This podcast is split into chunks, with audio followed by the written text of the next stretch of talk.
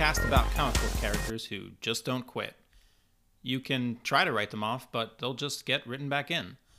I'm your host, Ben Rathbone, and I'm recording from a dimension where time doesn't exist. That's why this episode may seemingly arrive to you late, but from the perspective of relativity. Anyway, last time we talked, the episode centered around vampire slayer Blade and his mentor, Jamal Afari. While Blade never seems to run out of bloodsuckers to stab through the heart, would you believe that there was a period of about six years where the Marvel Universe was completely free of the monsters? Well, that's real time years, so in Marvel sliding timescale years, I guess it's more like maybe one year in four months, but still, not bad. I wonder what Blade got up to in that time. Hopefully, a well deserved vacation. But yeah, I found out about this while reading the excellent Doctor Doom Doctor Strange team up story Triumph and Torment by Roger Stern and Mike Mignola. In it, there's a panel where this guy almost offhandedly says, Hey, isn't that Doctor Strange? The guy who killed all the vampires? To be fair, he had help. In a Doctor Strange story also written by Roger Stern, published in 1983, Strange, Wong, Blade, Frank Drake, and Hannibal King extract a spell from the Darkhold, which, for my D&D players out there, is pretty much the Book of Vile Darkness but for Marvel Comics. The spell is called the Montesi formula, and it's capable of eliminating every single vampire on the planet. It all comes to a head in Doctor Strange Volume 2, six, number 62, when Strange lures Dracula into a mystical realm to do battle.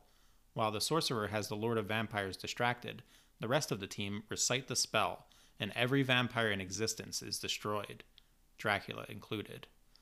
But, in true not a hoax, not a dream fashion, vampirism wouldn't stay dead forever.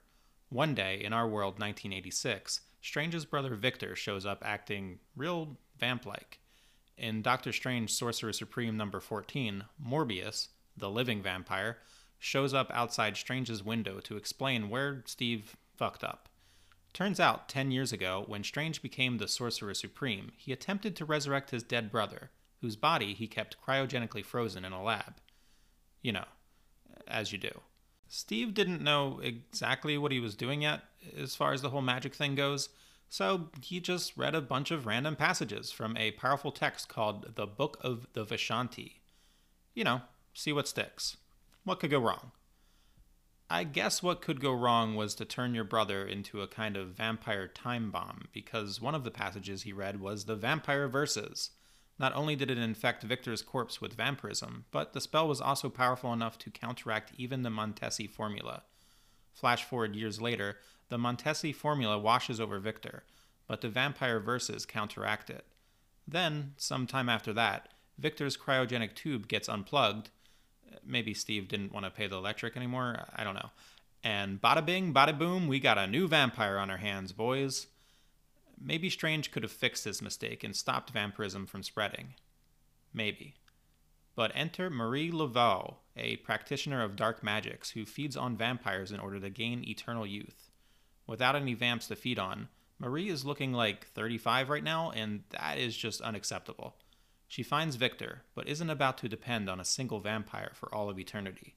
No. Instead, Laveau casts a spell with the Darkhold, using the remnants of the vampire verses in Victor as leverage, and summons from the void Lord Varnae, the first vampire, who wastes no time, ushering a new age of vampirism.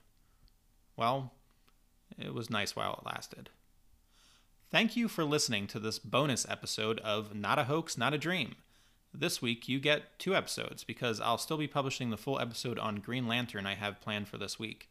Also, this week is the release of Batman, so in two weeks we'll be publishing an episode to celebrate. Until then, stay safe, y'all.